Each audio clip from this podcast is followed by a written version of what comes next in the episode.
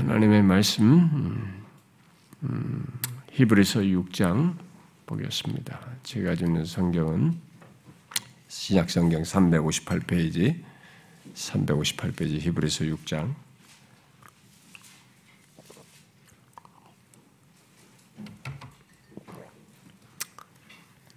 히브리서 6장 4절부터 6절을 음, 읽어보도록 하십시다. 4절부터 6절 같이 읽겠습니다. 시작.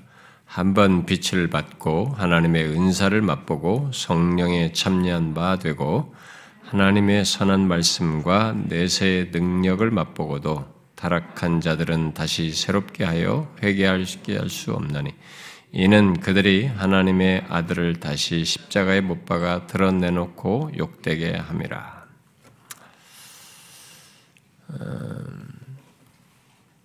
우리는 지금 여기 어, 함께 읽은 히브리서의 말씀을 통해서 배교의 위험을 경고한 말씀을 살피고 있습니다.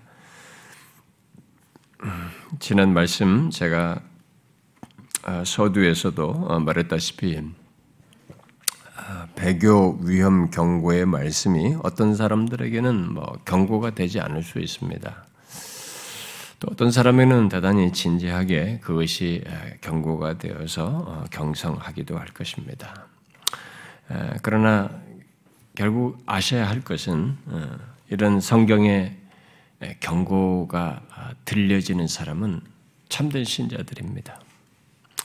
어, 예수님께서 잠시 이후에 자기가 아, 하고 날 때 예루살렘에 무엇이 있을 것을 경고한 것에 그 경고를 들은 사람들은 제자들이었습니다. 예수님을 잘 따른 사람들이었습니다.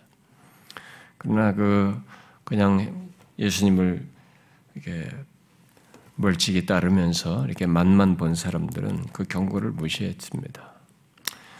아, 성경이 항상 그렇습니다. 성경의 모든 경고를 이렇게 결국 듣는 여부를 가지고 그 사람의 시, 그 사람이 어떤 신앙을 가졌는지를 결국 드러내게 되는 것입니다.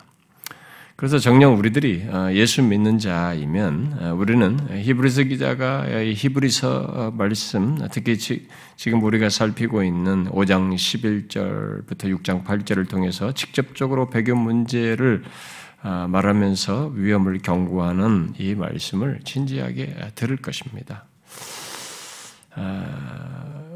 우리는 어, 어, 지금 오늘날 우리들의 현실 속에서 소속은 이렇게 몸은 교회 안에 두었지만은 거의 세상 사람들과 별로 다를 바 없는 모습을 갖는 사람들을 이렇게 점점 더 이렇게 많이 보고 있습니다. 무슨 어, 이미 교회를 떠난 사람들이 뭐 100만이 넘는다 뭐 이런 얘기를 하지만 뭐 최근에 기독교 계통의 신문에서 코로나 이후가 어떨 것인가 이런 문제를 이제 조사 결과를 했는데 더 이렇게 하향세로 사람들이 음, 나타난 것이라고 하는 그런 통계 자료도 나오고 있습니다만은 이미 우리들이 이렇게 몸을 담고 있어도 어, 그 이미 뭐 가난한 성도라고 말하는 그 백만에 나갔다고 하는 이런 사람들과 별 차이가 없는 모습을 보이는 사람들이 오늘날 예배당에도 여전히 있습니다.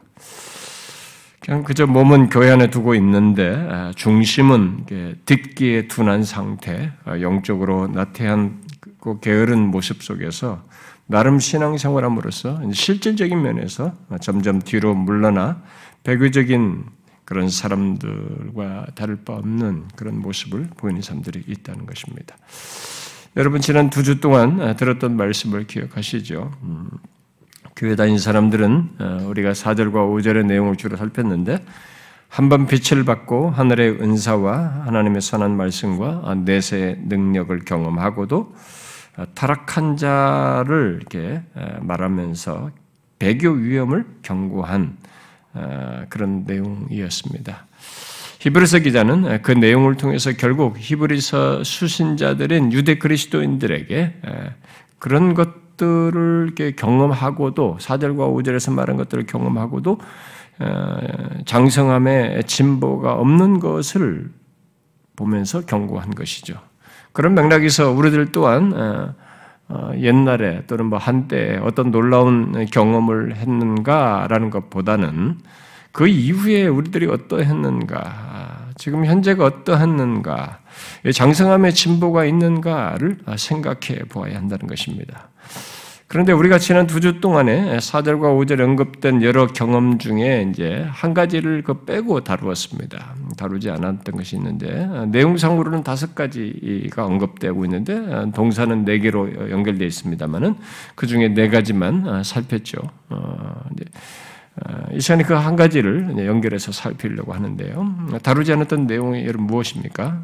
4절 하반절의 내용이죠. 성령의 참여한 바 되고를 우리가 다루지 않았습니다. 맛보다로 언급된 것을 함께 다루다, 다루려다 보니까 이 내용을 건너뛰었습니다. 이미 말했다시피 4절과 5절의 내용들은 한꺼번에 살피는 것이 최상입니다. 근데 그러기에는 내용이 너무 길어져서 이렇게 어, 나눠서 살피고 있을 뿐입니다. 자, 4절과 5절에서 어, 말한 것들에 연결해서 우리가 다루지 않은 이 내용을 한번 여러분 보시면은요. 살펴보면 히브리서 기자는 여기 4절과 5절의 다섯 개 언급을 말하면서 그러하고도 이런 다섯 개 언급된 이런 내용들을 경험하고도 타락한 자들을 말하고 있습니다. 그러므로 오늘 살피려고 하는 이 성령에 참여바 되고도 결국 같은 것입니다. 성령에 참여바 되고도 그런 것을 하고도 타락한 자를 지금 얘기하는 셈입니다. 아, 자, 그러면 먼저 여기 성령에 참여바 되고가 결국 무엇을 어떤 경험을 말하는지를 먼저 살펴보면요. 이 내용은 여기 언급된 다섯 가지 내용 중에서 가장 논란이 되고 있는 표현입니다. 아, 여기 4절과 5절의 내용을 그리스도인의 경험으로 말하는 사람들은 이 내용을 그리스도인의 경험을 말하는 가장 결정적인 증거다 이렇게 말합니다. 성령이 되고를. 아, 이들은 성령에 참여한 것에서 참여함이죠. 참여하는 것, 또는 이게 나누다라는 표현으로 되는데 이게 참여함, 또 문자적으로 나눔 뭐 이런 식인데 참여함 또는 나눔이라는 이 말이 온전한 참여를 말한다 이렇게 해석을 합니다. 아, 그러면서 그 근거로 히브리서 3장 14절에서 끝까지 견디는 자들이 그리스도와 함께 참여한 자가 된다라고 할 때에 그 참여는 진실로 참여하는 자가 되는 것이지 무슨 가상적인 참여가 아니다. 네, 그 내용을 근거로 제시하고 또 2장 14절에서 예수님께서 인간의 혈과 육을 취하셨다고 했는데 그 취하신 것이 표현이 이것과 같은 단어 종류여서 그리고 예수님이 그, 그래서 예수님이 인성을 온전히 취하셨지 무슨 가상적으로 취한 게 아니다. 음? 이렇게 얘기를 합니다. 또 더 나아가서 본문과 가장 가까운 문맥인 5장 13절에서 젖을 먹는다라는 말이 이 말의 동사형이에요. 여기 참여한다라는 말의 동사형입니다. 그래서 그 말이 그럼 젖을 맛보는 것 정도가 아니라 이 말을 내용상으로 보면 실제 먹는 것을 말한다고 하면서 어, 따라서 여기 참여한다는 것은 온전한 참여를 뜻한다. 이렇게 해석을 하고 있습니다. 이런 근거 제시 속에서 4절과 5절의 내용을 그리스도인의 경험으로 말하는 사람들은 여기 성령의 참여바 되고를 성령을 받는 것, 그렇게 온전한 참여를 말하기 때문에 결국 성령을 받아서 이렇게 소유하게 되는 거죠. 성령을 받는 것을 어, 뜻한다라고 해석을 합니다. 그러면서 이제 그런 신뢰로 갈라디아 3장에서 갈라디아 성도들이 예, 성령을 받은 것 3장에서 말하는 같이 그 표현이 결국 여기에 성령의 참여한 바와 같은 것이다. 또 고넬료와 그 친구들이 성령을 받은 것도 그 받았다는 것도 결국 이 표현과 같은 것이다라고 해석을 합니다. 그러나 여기 4절과 5절의 내용을 유사 그리스도인의 경험으로 보는 사람들도 이 본문의 참여함을 나름 설명을 합니다. 이 참여함, 나눔의 이 의미가 이 단어의 의미가 그것만 의미만 있는 것이 그렇게만 설명할 수 있는 것이 아니다. 이 원래 이 단어를 지금 예를 들어서 성경의 증거를 가지고 이렇게 표현으로 다양한 걸 몇 개의 구절을 증거 구절을 제시했지만 또 성경의 다른 증거 구절에는 이 단어를 동무, 동류 또는 형제 이렇게 번역하고 있기 때문에 이 단어를 함께 나누는 것으로 그냥 해석을 합니다. 이 사람들은 여기 참여하는 것을 함께 나눈다라는 의미로 그래서 그런 예로 성경에서 히브리서도 있지만 먼저 복음서에서 뭐 누가복음 어, 뭐 7장 같은 경우 5장 7장 같은 5장 7절 같은 경우에서 거기 보면 베드로가 이 고기 잡는 배 얘기할 때 다른 배에 있는 동무 할 때 이 동무가 이 단어와 같은 단어예요 지금 여기에 참여함과 같은 단어인 것입니다. 이 단어를 그렇게 쓰고 있다는 거예요. 또 히브리서 1장 9절에서도 이 단어를 쓰고 있는데 동류로 이렇게 번역을 하고 있습니다. 동류들 이렇게. 그리고 3장 1절에서는 형제들을 할 때 이 형제가 이 단어로 지금 연결해서 말을 번역을 하고 있습니다. 그래서 이들은 어, 성령에 참여한 자는 이렇게 동반자 또는 함께 나누는 자, 파트너 등을 뜻한다라고 해석을 합니다. 그런 맥락에서 이제 로준스 목사 같은 사람은 이제 여기, 여기에 이, 이 말이 의미하는 것은 그들이 어떤 국면에서는 하나님의 성령과 함께 동행했다는 것을 뜻한다. 뭐 이런 식으로 설명하기도 했습니다. 그리고 청교도 오행 같은 사람은 여기 성령에 참여한 바 되고를 성령께서 내주하시기 위해서 임재하시는 것과 구별되는 임재다. 다시 말해서 능력 있는 사역을 행하시기 위해서 임재하시는 것을 말하는 것이다. 그러니까 신자 되게 하는 임재하시 이게 우리 내주하시는 그런 임재를 뜻하는 말로써 쓴게 아니라 이것은 능력 있는 사역을 행하시기 위해서 임재하시는 것과 관련된 표현이다. 뭐 이런 식으로 설명을 했습니다. 그러면서 성령에 참여한 바된 사람들은 영적인 그 은혜 안에서 성령에 참여하는 어, 하는 것이지 그의 구원하시는 자비 안에서 성령에 참여하는 것이 아니다. 이렇게 설명을 합니다. 그래서 이 본문의 경험을 유사 그리스도인으로 보는 사람들은 여기 성령에 참여한 바 되고를 하늘의 은사를 맛보는 것에 한 걸음 더 나아가서 거의 더 연결선상에서 똑같이 그 하늘의 은사도 성령으로 이들이 해석했잖아요. 그렇게 성령의 사역과 연관지어서 이 성령에 참여한 바 되고를 성령의 능력 있는 사역을 경험하는 것으로 예, 확장해서 해석을 합니다. 그리고 로이존스 목사 같은 사람은 마치 어떤 사, 사업 파트너가 주어진 어떤 경우에서 함께 동행하듯이 어떤 국면에서 성령과 함께 동행하는 것을 뜻하는 것으로 말하는 것으로 이렇게 설명합니다. 결국 이들의 설명에 따르면 이 본문의 성령에 참여하는 것은 성령을 경험하는 것일 수는 있어도 어떤 식으로든 저 능력 있게 하든 어떤 성령을 경험하는 것일 수는 있어도 구원에 이르게 하는 성령의 경험, 그 성령께서 내주하시는 임재는 아닌 것으로 해석을 하는 것입니다. 자, 그리고 이런 사례들을 이들은 하나님의 성령에 의해서 어떤 능력이 주어져서 이 선지자들 무리 가운데 있었던 사울 같은 사람, 구약의 사울 왕 있죠. 그런 사람.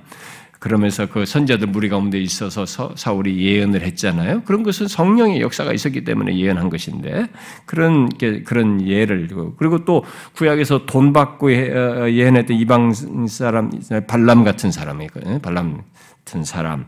또 신약에서는 가룟유다 같은 사람, 어, 또 마태복음 7장에서 주의 이름으로 선지자 노릇도 하고 귀신을 쫓아내고 많은 권능을 행한 예? 그런 사람. 그렇지만은 주님께서 알지 못했다고 한 이런 사람이 이 케이스에 해당한다라고 해석을 합니다.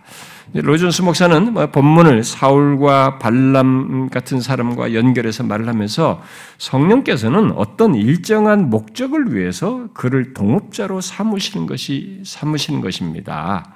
신약 성경에서도 어, 그와 유사한 신뢰들이 많이 있습니다. 유다는 멸망의 자식이었는데 성령의 참여자가 참여자가 되었습니다. 아, 이렇게 얘기를 했어요. 그러면서 우리 주님께서 사람들을 내보내셨습니다. 유다는 또한 그들 중에 끼어 있었습니다. 예, 여러분 둘씩 둘씩 보낼 때 능력을 행할 때 거기에 유다도 끼어 있었다는 거죠. 그들에게 전도의 능력과 귀신을 쫓아내는 능력을 주셨던 것입니다. 유다도 다른 사람들과 같은 일을 하였습니다. 성령께서 그를 사용하였던 것입니다. 그는 어, 이러한 류의 참여를 한 것입니다. 그는 하나의 특 특별한 기능과 목적을 위하여 성령과 동반했던 것입니다. 그래서 본문이 그렇다는 거죠. 그리고 나서 뒤에 이제 마태복음 7장 21절과 22절을 인용하면서 거기에 거론된 사람들, 곧 예수 이름으로 권능을 행한 사람들이 모두 성령에 참여한 자들이었지만 주님께 속한 자들이 아니었다는 것을 말하고 어, 말하고는 이제 거기에 예, 이런 이런 것좀 더 덧붙이는데요. 이렇게 말했어요. 성령께서는 우리들에게 많은 은사들을 주실 수 있습니다. 그는 많은 국면에서 우리를 그와 동행하게 하실 수 있습니다. 그는 깨닫게 하는 일에 있어서 또 느낌에 있어서 권능의 은사들에 있어서 많은 다른 국면에 있어서 그렇게 하실 수 있습니다. 그런데도 우리는 여전히 성령에 참여한 자들 정도에만 머물러 있을 수가 있습니다. 어, 부인할 수 없는 이런 내용이 있는 것은 사실이에요. 성령과 관련해서 그런 역사가 있는 것은 부인할 수가 없습니다.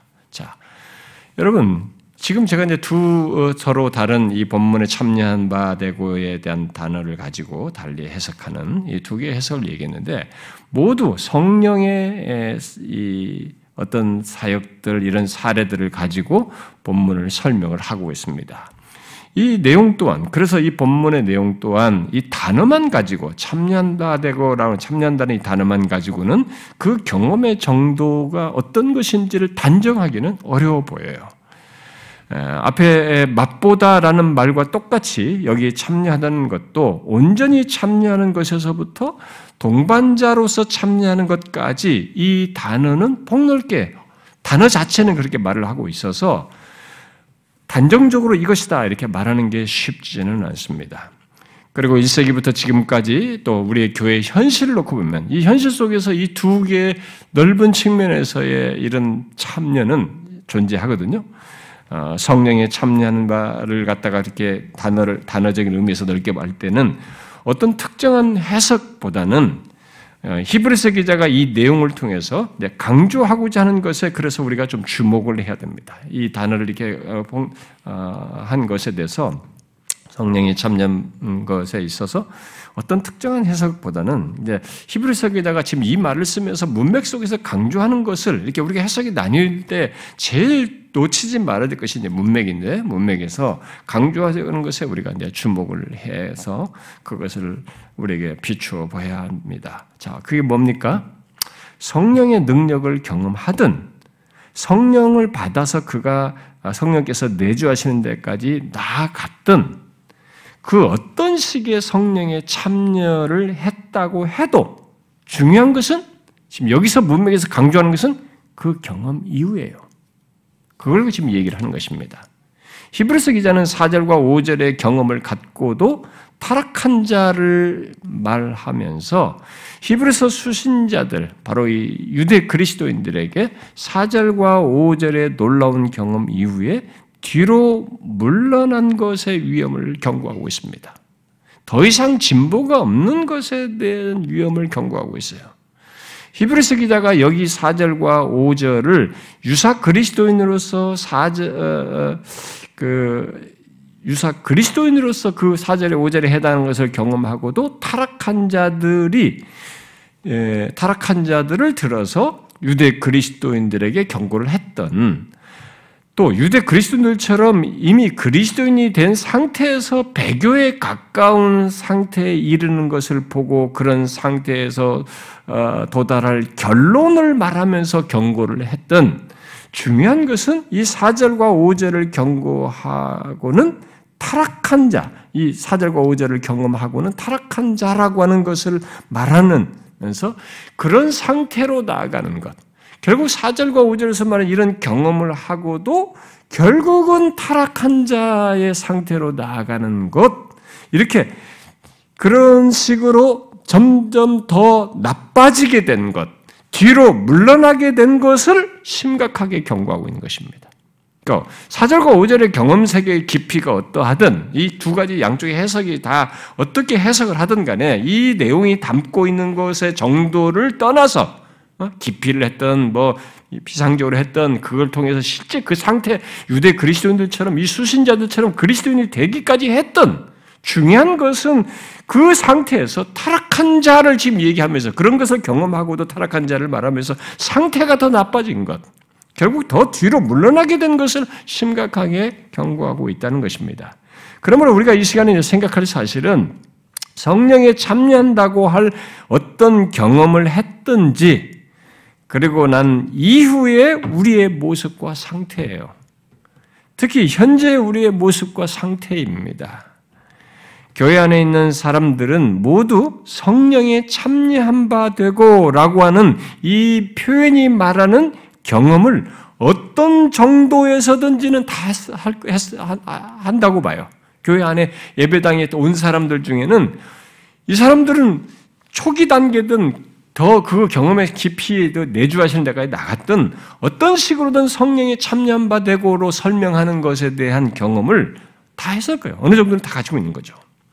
가론 유다나 마태복음 7장에 나오는 사람들 곧 예수 이름으로 선지자로 타고 누군가에게 가르치고 또 예수 이름으로 이런저런 권능을 해한 사람들처럼 성령의 능력이 나타나는 역사에 함께 참여하는 그런 일이 있을 것이고 아예 성령을 받아서 성령에 내주하시는 데까지 나간 사람도 교회당 안에 있는 사람들 중에는 다 있을 겁니다.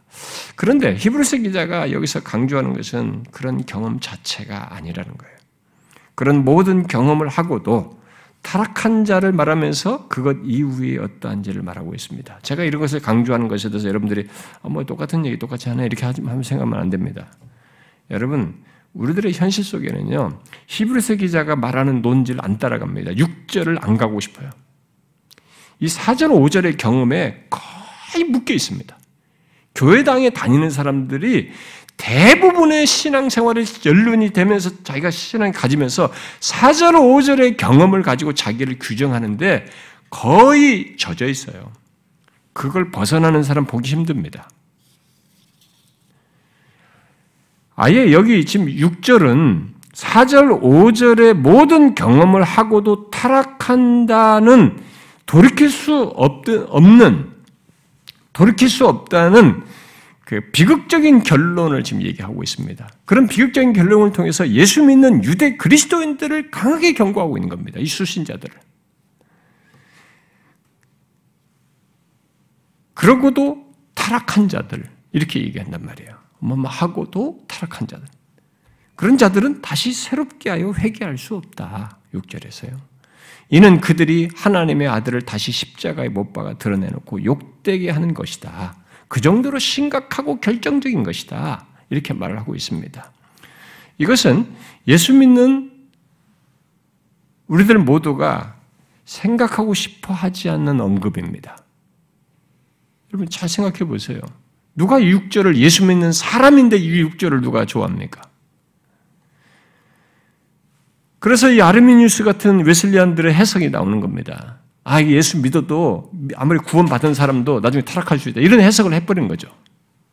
근데 성경이 그걸 안 받쳐주는 겁니다. 다른 성경이.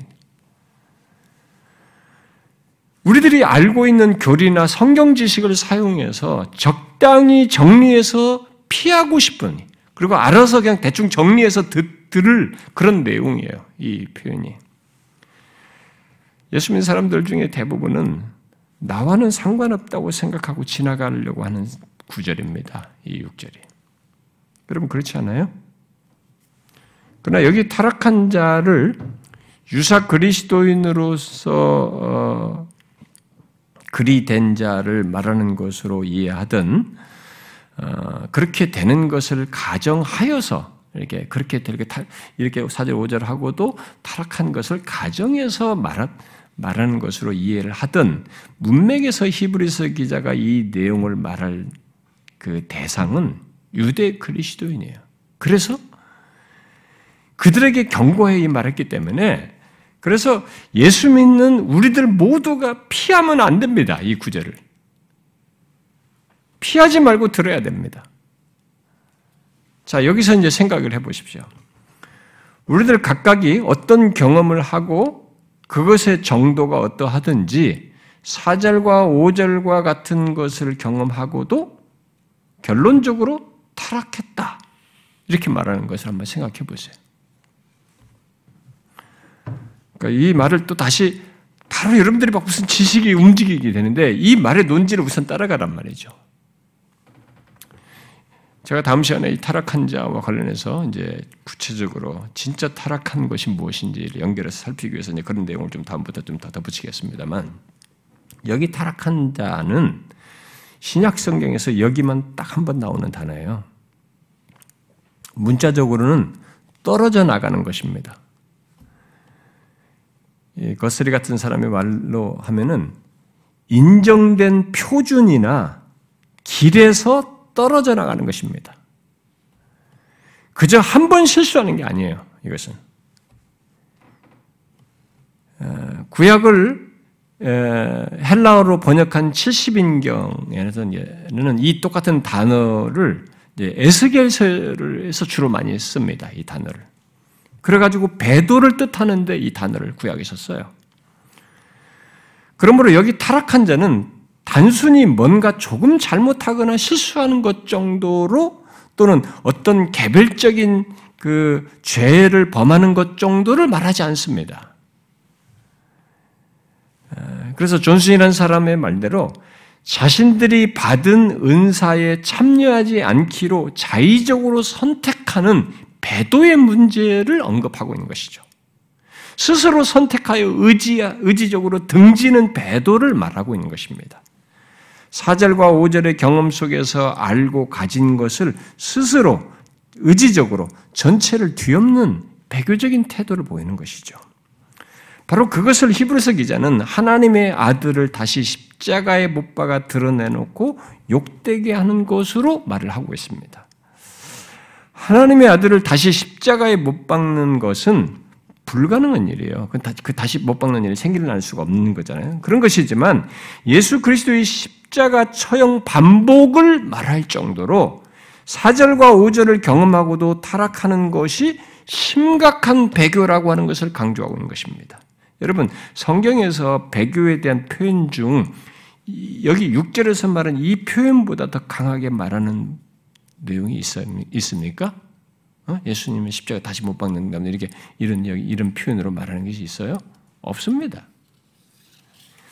예수 그리스도를 십자가에 못 박으라고 외쳤던 최초의 사람들을 생각할 때 예수 그리스도를 십자가에 못 박는 것은 인간이 예수 그리스도에서 취할 수 있는 행위의 최악이에요. 최악의 행위입니다. 그런데 본문에서 히브리서 기자는 4절과 5절을 경험하고도 타락한 자를 그런 배교를 하는 것으로 말을 하고 있습니다. 곧 과거에 예수 그리스도를 십자가에 못 박은 대적자들과 같은 책임, 아니 그들보다 더한 자로 취급하고 있는 것이죠. 왜 그렇습니까? 그것은 4절과 5절의 경험을 통해서 많은 것들, 뭐 그것들 중에는 가장 중요한 것은 예수 그리스도에 대한 많은 지식과 복과 유익 등을 알고 맛본 것이 있는 거예요. 그런 것들을. 근데 그런 것을 맛보고도 그를 다시 십자가에 못 박는 것과 같은 배교적인 행동을 하며 드러내놓고 욕되게 하는 것이 되기 때문에 그런 거죠. 핑크는 여기 4절과 5절의 경험, 4절의 5절을 경험하고도 타락한 자들에 대해서 이렇게 말했어요. 그것은 기독교의 모든 특징적인 진리와 원리들을 전적으로 버리는 것이다. 그것도 은밀하게 버린 것이 아니라 배도로 배도를 특징 짓는 방식으로 공공연하게 버린 것이다. 그랬어요. 배교는 그렇게 복음을 듣고 그동안 가졌던 생각과 어떤 신앙적인 모습을 저버리는 것입니다. 행실로 그렇게 하죠. 그런데 히브리서 기자는 히브리서 수신자들은 유대 그리스도인들에게 이런 극단적이다는 이게 결정적인 이런 배교를 얘기하면서 앞에 내용에서부터 이런 내용을 말하면서 경고하는 논지에 무엇이 이 사람의 포인트냐면 전조부터 얘기하는 겁니다. 이런 배교의 전조부터. 곧 하나님의 아들인 예수 그리스도의 탁월성과 그가 십자가에서 이루신 그 놀라운 구원을 뒤로 하고 다시 유대교로 돌아가려고 하는 그런 마음과 태도와 모습, 이것을 여기와 연결시키고 있는 거예요. 그래서 만일 그들이 그런 것을 그렇게, 그, 그들이 그렇게 하게 되면 그들은 하나님의 아들을 다시 십자가에 못 박아서 드러내놓고 욕되게 하는 것이면 다시 그 유대교로 돌아가게 되면 그래서 오해는 여기 6절과 같은 이 타락에 대해서 이렇게 말했어요. 그들은 예수 그리스도의 길을 알고 경험했다고 고백한 후에 그들이 시험을 당할 때에는 예수 그리스도의 길에서는 자기들이 구하려고 했던 것을 아무것도 찾을 수 없다고 공공연하게 고백한다. 예수 그리스도께 이보다 더 모욕적인 일이 어디 있겠는가? 복음에 대한 신앙을 고백하고 복음의 진리를 확인한 후에 그리스도의 복음을 버린 자들의 죄는 실제로 그리스도를 못 박은 자들의 죄보다 훨씬 크다 하지 않을 수 없다. 이렇게 말했어요.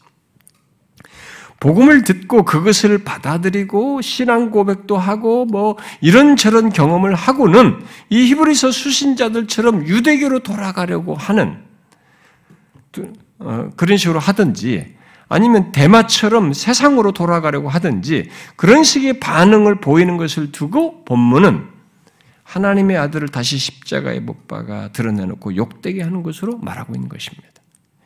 히브리서 기자는 유대 그리스도인들의 그런 모습에 놀라 히브리서에서 하나님의 아들 예수 그리스도의 타고나심과 대제사장으로서 이루신 구원을 크게 강조합니다. 이 히브리서는 예수 그리스도를 굉장히 강조합니다. 그게 주된 내용이에요. 그걸 끼고 지금 배교 얘기를 자꾸 맞물려서 얘기하는 것입니다. 물론 그것은 어, 그들이 하나님의 아들의 탁월하심과 그가 십자가에서 이루신 놀라운 구원을 더 이상 놀랍게 여기지 않고 다시 유대교로 돌아가려고 하는 이런 태도를, 이런 반응들을 보이고 있기 때문에 지금 이런 그런 얘기를 상대적으로 크게 비중이 강조하는 것입니다. 한때 복음을 듣고 예수 그리스도 안에서 얻게 된 큰 구원을 기뻐하며 또 감격하고 고난까지도 감내했던 그들이 이제 예수 그리스도의 길에는 더 이상 자신들이 구하고자 했던 것을 발견할 수 없는 것처럼 오히려 유대교로 돌아가는 것이 자신들에게 더 편하고 좀 좋을 것 같다는 생각을 하면서 이 태도를 보였던 그런 마음을. 근데 그게 바로 예수 그리스도를 다시 십자가에 못 박아 드러내고 욕되게 하는 것이라고 말을 하고 있는 것입니다. 우리는 또 이런 것들도 생각할 수도 있습니다. 이런 사람들도 곧 1세기의 모든 교회들 속의 구성원들이 예외 없이 참 그리스도인일 수는 없었습니다. 여러분 아무리 신약의 교회들이 이렇게 할지라도 그들 가운데 모두가 참 다 100%참 그, 그리스도라고 말할 수는 없는 겁니다. 신약 교회라고 그래서 거기에도 다 분명히 섞여 있다면 일부가 있다는 자신들이 그들 중에는 자신들이 예수 그리스도를 알고 그분 안에서 놀라운 것들을 보고 예수 믿는 사람들의 막 그 경험 속에서 자기도 어울려가지고 이런 것들을 맛보고 이런 것들을 다 경험했단 말이에요. 근데 그런 걸 해놓고도 시련을 겪게 됐을 때 더 이상 예수 그리스도의 길에는 자신들이 구하고자 하고 또 바라는 것을 찾을 수가 없다고 생각하여서 공공연하게 결국 예수 그리스도 저버리는 거예요. 그런 사람들이 있는 거, 있었던 거죠. 그들도 똑같은 것입니다. 예수 그리스도를 다시 십자가에 못 박아서 드러내고 욕되게 하는 것이 되는 거죠. 이미 언급한 바 있습니다만은 사실 성경 전체를 놓고 볼 때 참된 그리스도인은 6절의 모습을 실제로 가질 수 없습니다. 그러므로 여기 4절과 6절과 관련해서 4절부터 6절과 어, 이 내용과 관련해서 우리들이 1세기부터 지금까지 이 땅의 교회들 속에서 볼 수 있는 것은 두 가지예요. 그러니까 참된 그리스도인은 6절을 가질 수가 없기 때문에 이 내용을 가지고 우리가 아, 이 땅의 교회들 속에서 볼 수 있는 것은 두 가지를 생각할 수 있습니다. 두 가지 모습이죠. 하나는 유사 그리스도인으로서 4절과 5절을 경험하다가 어떤 이유에서든 예수 믿는 것으로 인해서 힘들고 뭔가 얻는 것도 없다고 할 때 그렇게 여겨서 특히 예수 믿는 것으로 인한 어려움과 고난을 겪으면서 예수 그리스도를 믿는 것에 더 이상 기댈 것이 없다. 무슨 복음이 더 이상 유익이 없다. 라고 생각하면서 복음을 버리는 것입니다. 그렇게 할, 그렇게 한때 예수 그리스도에서 믿는다고 하면서 어, 그런 사람들이 있다가 어, 등진 사례는 뭐 1세기부터 계속 있어 왔죠. 이런 것은 그 배교로 똑같이 말할 수 있는 것이죠. 그리고 또 다른 하나는 히브리서 수신자들처럼 복음을 듣고 진짜 예수 그리스도 안에 있는 복됨을 알고 그것을 소유하였지만 거기서 더 이상 자라지 않고 머물러 있다가 예수 믿는 것으로 인한 어떤 식의 시련이든 유혹을 받는단 말이에요. 예수 믿는 것으로 인해서 그런 것을 받는 가운데 예수 믿는 것보다는 이게 좋겠다. 다시 유대계로 돌아가는 것이 좋겠다 라는 생각을 갖고 신앙생활하는 거죠. 그런 생각 속에서 업정한 어정쩡한 태도 속에서 갖는 것입니다. 현실 속에서 보면, 그러니까 우리의 현실로 말하면은 한때 복음을 듣고 회개하여 예수 그리스도를 믿고 난 뒤에 예수 그리스도의 구원의 은혜에 감격하여서 어, 뭐 믿음의 이게 싸움을 싸우고 뭐 열심을 내었던 사람이 세월을 보내는 가운데 점점 시들어지고 영적이 안주와 나태함 속에서 빠져 살다가 어느새 예수 믿는 것의 매력이나 능력, 생기, 생명력 같은 것을 잃은 채 적당히 신앙생활 하면서 뒤로 물러나는 것입니다. 현실에. 그, 특히 그런 모습 속에서 예수 믿는 것이 별 유익이 없다고 여기면서 옛 생활로 돌아가고 싶어 하는 거예요. 예수 믿지 않을 때가 더 좋았던 것이라고 생각하는 것입니다. 그러면서 뒤로 물러나는 거죠. 우리가 현실 속에서 생각할 수 있는 것은 이런 두 모습이에요. 이 두 가지 모습은 1세기부터 지금까지 교회들 속에서 보아왔고 지금도 나타나는 일입니다. 그런데 우리는 현실 교회 안에서 이 둘을 보면서도 누가 첫 번째에 해당하는지 유사 그리스도인으로서 그런 경험을 하는 것인지 참된 그리스도인으로서 이렇게 영적으로 뒤로 처진 것인지 두 번째에 해당하는지 우리는 모릅니다. 왜냐하면 유사 그리스도인들 가운데 이 땅을 사는 중, 중에 살다가 그 중간에 아예 드러내놓고 배교하는 사람들도 있지만 유사 그리스도인들 중에는 그 상태를 가지고 마태복음 7장처럼 끝까지 가는 사람도 있거든요. 예수 마태복음 7장에 내가 예수님 앞에 아 내가 주님 예수 이름 이런 것도 이것도 했지 않습니까? 끝까지 대한 확신을 가지고 가는 사람도 있단 말이에요.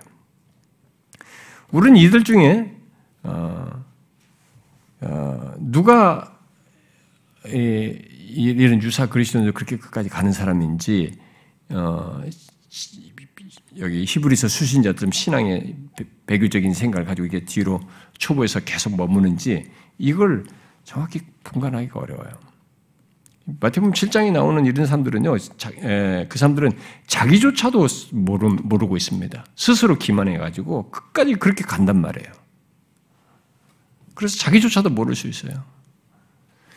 그래서 우리는 현실 교회 안에서 누가 히브리서 수신자들 곧 유대 그리스도인들처럼 배교의 위험 상태 정도에 있는지 아니면 누가 유사 그리스도인으로서 4절과 6절을 경험하고 있는지를 정확히 알지 못합니다. 그것은 뒤에 이제 7절과 8절에서 말하는 바대로 결론을 통해서만 알 수 있는 것입니다. 곧 가시와 엉겅퀴를 내는 것과 합당한 채소를 내는 것을 통해서 하는 것입니다. 이 땅 자체를 놓고는 뭔지 모르겠어요. 거기서 이게 나오는 걸 보고 이제 땅 속에서 감추어진 것의 실체가 나오는 것을 통해서 알게 된 거죠. 이것을 예수님의 말씀대로 말하면 열매는 열매로 그들을 알다라고 하는 마태복음 7장 말씀에 해당하는 거죠. 오늘날 우리들의 교회 속에 그리고 우리 교회 안에도 이 두 가지 모습은 있을 겁니다. 둘 다 열매가 드러나지 않아서 분간하지 못하는 거죠. 그러니까 정확한 열매가 이게 안 보이니까. 어, 근데 그 둘 중 문제는 유사 그리스도인이 아니고요. 지금 우리가 생각할 것은 그 둘 중에 뭐 문제는 유사 그리스도인이 아니고 참된 그리스도인이에요. 유대 그리스도인들처럼. 비록 우리들은 그 둘을 명확히 구분 못한다 해도 유대 그리스도인들처럼 예수 그리스도를 믿는 자인데 배교적인 거예요. 이 히브리서 수신자들에게 히브리서 기자가 경고하는 같은 그런 모습을 가진 것입니다. 그리스도의 도의 초보에서 벗어나지 않음으로써 실상 유사 그리스도인과 별로 다를 바 없는 것을 그대로 갖고 있는 것이 그게 문제인 거죠. 그런 사람들은 유사 그리스도인과 구분이 안 됩니다. 잘. 만일 장성함에 진보가 있다면 어떻게 되겠어요? 장성함에 진보가 있다면 그는 그리스도 안에서 갖게 된 어, 그런 열매들이 조금씩 드러날 것이기 때문에 구별될 거예요. 그러나 초보에 머물러 있는 그리스도인은 유사 그리스도인과 구분이 안 됩니다. 세월이 지나도 이렇게 거기서 계속 너희들이 마땅히 선생이 되고 자랑 장성한 자야 되는데 그러지 못하고 있는 영적인 상태는 구분이 안 되는 것입니다. 히브리서 기자는 아예 배교자의 가까운 사람으로 규정하고 있습니다. 어? 예수 믿는 사람인데도 그런 상태에 머무는 것을 아예 배교자에 가까운 것으로 얘기를 해요. 곧 배교의 위험이 농후에서 강력하게 경고해야 할 정도로 위험한 상태에 있고 유사 그리스도인과 별로 다를 바 없는 모습을 갖고 있다는 것입니다. 우리는 히브리서 기자가 이 히브리서 수신자들이 처음에 복음을 듣고 그 구원에 감격하고 그에 따라서 신앙 고백을 하고 또 세례 등을 다 받고 그 초보에 머물러 있으면서 유대교의 유혹을 받으며 이 복음의 매력이 더 복음 복음에 대한 매력이 더 이상 없는 것처럼 반응하는 것을 여기 6장 4절부터 6절과 같은 배교로 연결해서 말하고 있다는 것을 주목해야 됩니다. 바로 이 배교의 위험이 도살하고 있는 모습과 상태로 지금 말을 하고 있는 것이죠. 그 상태는 사실상 배교로 나아가는 것으로 지금 말하고 있는 것입니다.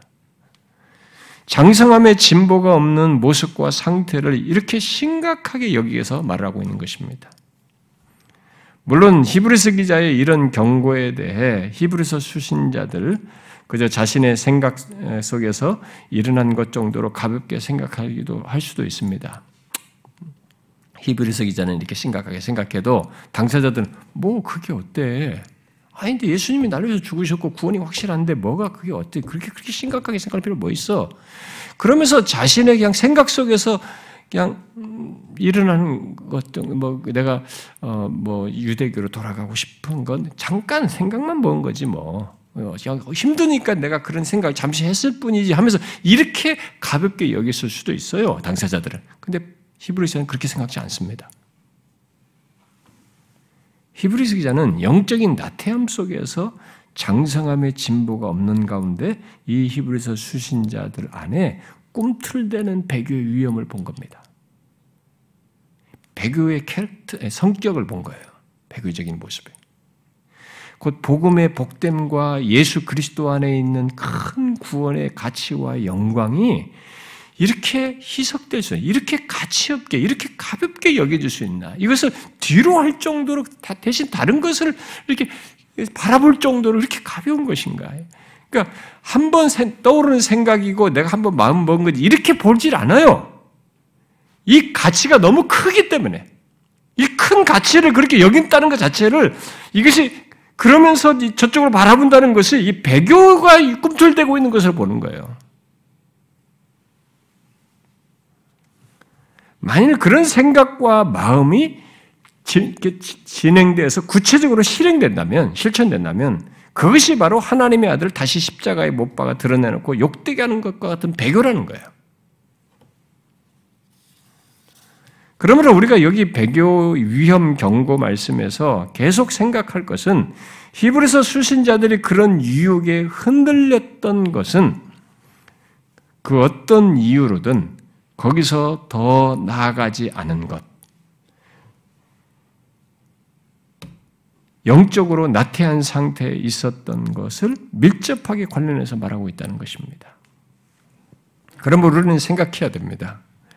영적인 나태함 속에서 그리스도의 도의 초보에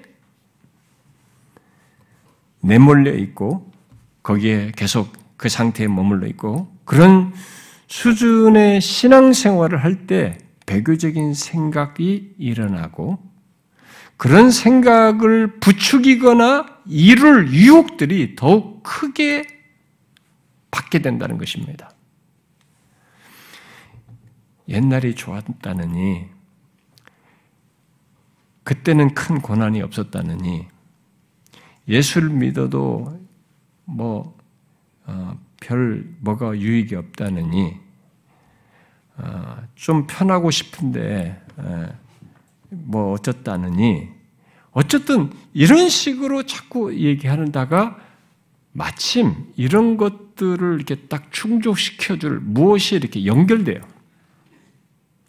이게 그런 상태에 이게 영적 영적인 성숙의 진보가 있으면 그게 안 보일 정도, 그건 막 무시될 정도로 크게 안 보이는데 이런 상태에서는 계속 영적인 나태함 속에서 이런 배교적인 생각을 일어나고 그런 가운데서 계속 자기가 바라보고 있는 그런 태도를 취하고 있는 가운데서는 딱 이것을 실천할 수 있을 것 같은 유혹이 와요. 유대교의 편안함, 유대교의 유익 이런 것처럼 거기에 맞닥뜨릴 어떤 것들이 눈에 띄고 다가와요. 그래서 히브리서 기자는 가볍게 안 보는 겁니다. 이것을. 저는 우리 교회 현실 속에서도 지금까지 신앙생활 하면서 그런 사람들 많이 봐왔습니다. 우리들의 현실 속에도 그런 게 있는 거예요. 만일 그리스도 안에 있는 이 부요한 은혜와 복을 더욱 알고 그 소망 안에서 믿음으로 행하며 계속 나아갔다면 그런 장성함의 진보가 계속 있어 왔다면 이런 유대교로 돌아갈 것 같은 이런 생각이 뭐 누구한테 들어서 귀로 온다든가 지나가듯이 생각은 있을 수는 있어도 거기에 동료는 일으키지 않습니다. 거기에 동조고 현상이 생기지 않죠. 그런데 히브리서 수신자들은 영적인 나태함 속에서 그리스도의 도의 초보에 머물러 있는 가운데 이 환경적인 유혹과 시련도 같이 받는 것이었기 때문에 흔들렸고 유대교의 유혹에도 같이 받는 가운데서 이게 더, 더 맞아떨어져 가지고 더 마음이 흔들렸던 것입니다. 히브리서 기자는 이 기독교의 많은 것을 알고 경험하고도 그런 생각을 하면서 어, 옛날로 되돌아가는 것 그것을 사실상 배교의 생각으로 말하고 있는 것입니다. 여러분 이런 맥락에서 우리를 보면 어떠할 것 같습니까? 오늘날 우리들의 교회 안에도 장성함의 진보가 없이 영적인 나태함 속에서 예수 믿는 것에 별 유익이 없어 보이고 대신 예수 믿기 전이 좋아 보여서 세상으로 다시 돌아가고 싶어 하는 사람들도 있지 않습니까? 오늘의 교회는 그런 사람들이 있습니다. 예수 믿고 따르는 것에 대한 마음이 식어서 딴 생각하는 사람들이 있잖아요. 여러분 여기 히브리서 기자의 배교 위험 경고의 이 배경을 우리가 주목해야 됩니다. 그가 6장 4절부터 6절을 히브리서 수신자들인 유대 그리스도인들에게 말을 했을 때 앞서서 먼저 생각한 것은 이미 그들의 마음이 그리스도의 복음으로부터 멀어지고 있었어요. 그리스도 안에 있는 이 대제사장이신 하나님의 아들이신 이분이 오셔서 향하신 이 크고 부유한 이 엄청난 것에서 식었고 멀어졌어요. 이게 현실적 가치가 없는 것처럼 여길 정도로 멀어졌어요. 이 그리스도의 복음으로부터. 결국 주님에 대한 신앙이 멀어지게 된 거죠. 그래서. 그런데 여러분, 그런 나태함, 듣기 둔함은 우리들의 모습과 상세 속에서도 오늘날 교인 속에 있는 사람들 속에도 나타나고 있습니다. 그렇지 않습니까? 히브리서 기자는 거기서부터 배교의 위험을 본 것입니다. 곧 그 상태에서 장성함의 진보가 없다면 현상 유지하는 게 아니라 6장 6절과 같은 배교로 나아갈 위험이 보였던 것입니다. 그래서 6장 4절부터 6절의 강한 내용, 이런 표현 강한 내용으로 배교 위험을 경고하고 있는 것입니다. 여러분도 같은 맥락에서 한번 생각해 보십시오. 혹시 여러분 중에 영적인 나태함 속에서 뒤로 뒤로 돌아보면서 예수 믿는 것으로 힘들고 아, 이렇게 어려움 겪고 좀 뭐 이런저런 이렇게 하고 싶지 않은 그런 마음이 여러분에게 일어나십니까? 대신 이전에 편했던 것이 생각이 나십니까? 예수 믿기 이전에? 그래서 더 이상 나아가는 대신에 그저 현 상태에서 쉽고 편한 길을 가고 싶습니까? 그것은 어떤 결론적인 행실에 앞서서 벌써 내면에서부터 배교적인 마음을 갖고 품고 있는 것입니다. 그런 마음은 영적으로 나태할 때 더욱 크게 일어나고요. 심지어 그것을 행할 상황까지 맞아떨어진 일까지 우리 앞에 다가오고 다가오게 되어서 더욱 뒤로 물러가게 하는 토양이 됩니다. 그래서 이 문맥 속에서 영적인 나태함이 굉장히 치명적이에요. 그래서 나중에 제가 이제 진짜 배교자들의 특징을 얘기할 땐 더 원인이 될 만한 내용들을 더 덧붙이겠습니다만 이 문맥 속에서는 이 신자된 이들에게 있어서 그래서 영적인 나태함을 심각하게 얘기하는 겁니다. 그러므로 장성함의 진보 외에 다른 신앙 태도와 모습을 예수 믿는 우리들에게는 생각할 수가 없습니다. 예수 믿는 우리들은 예수를 믿게 되어서 예수 그리스도를 만남으로써 그리스도 안에 있는 그 부유한 구원과 복을 알고 나서부터 이것을 단회적으로 한 번 받고 말할 그런 정도의 가치가 아니라 그 다음부터는 이 장성함의 진보를 갖게 되는 것. 이게 우리가 가질 수 있는 이거 외에 다른 생각과 태도를 가질 수 없는 내용이에요. 이 실체가. 그러니까 그거 외에 다른 모습과 태도는 예수 믿는 우리에게 위험한 겁니다. 영적인 장성함의 진보 외에 다른 모습은 우리들에게 위험이 돼요. 아니, 세상 살이는 그렇지 않습니다. 뭐, 그럴 수도 있고 저럴 수도 있는데, 예수 믿는 우리들에게 있어서 장성함의 진보 외에 다른 신앙 태도와 모습은 우리에게 위험합니다. 그런데 너무나 많은 사람들이 그런 것에 대한 자각이 없습니다. 너무 놀라울 정도로 4절과 5절을 경험했다는 것에 탁 붙어 있습니다. 저는 지금까지 사역을 수십 년, 예, 몇십 년 해오면서 그 공동체를 달리면서 섬겨온 사람들 보면 4절과 5절을 경험한 것을 가지고 자기를 규정해요. 열이면 열이 거의 그렇습니다. 내가 옛날에 뭘 했고, 뭘 했고, 뭔 체험을 했고, 무슨 경험을 했고, 뭘 했고, 어떻고, 이걸 가지고 얘기합니다. 근데 이 장성함의 진부는 두드러지지 않거든요. 그런 사람들이 의외로 많거든요.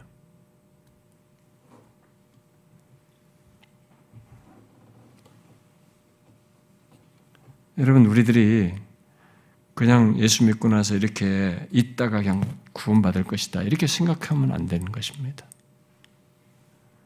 우리의 영적인 여정은 단 한순간도 비인격적인 순간이 없습니다.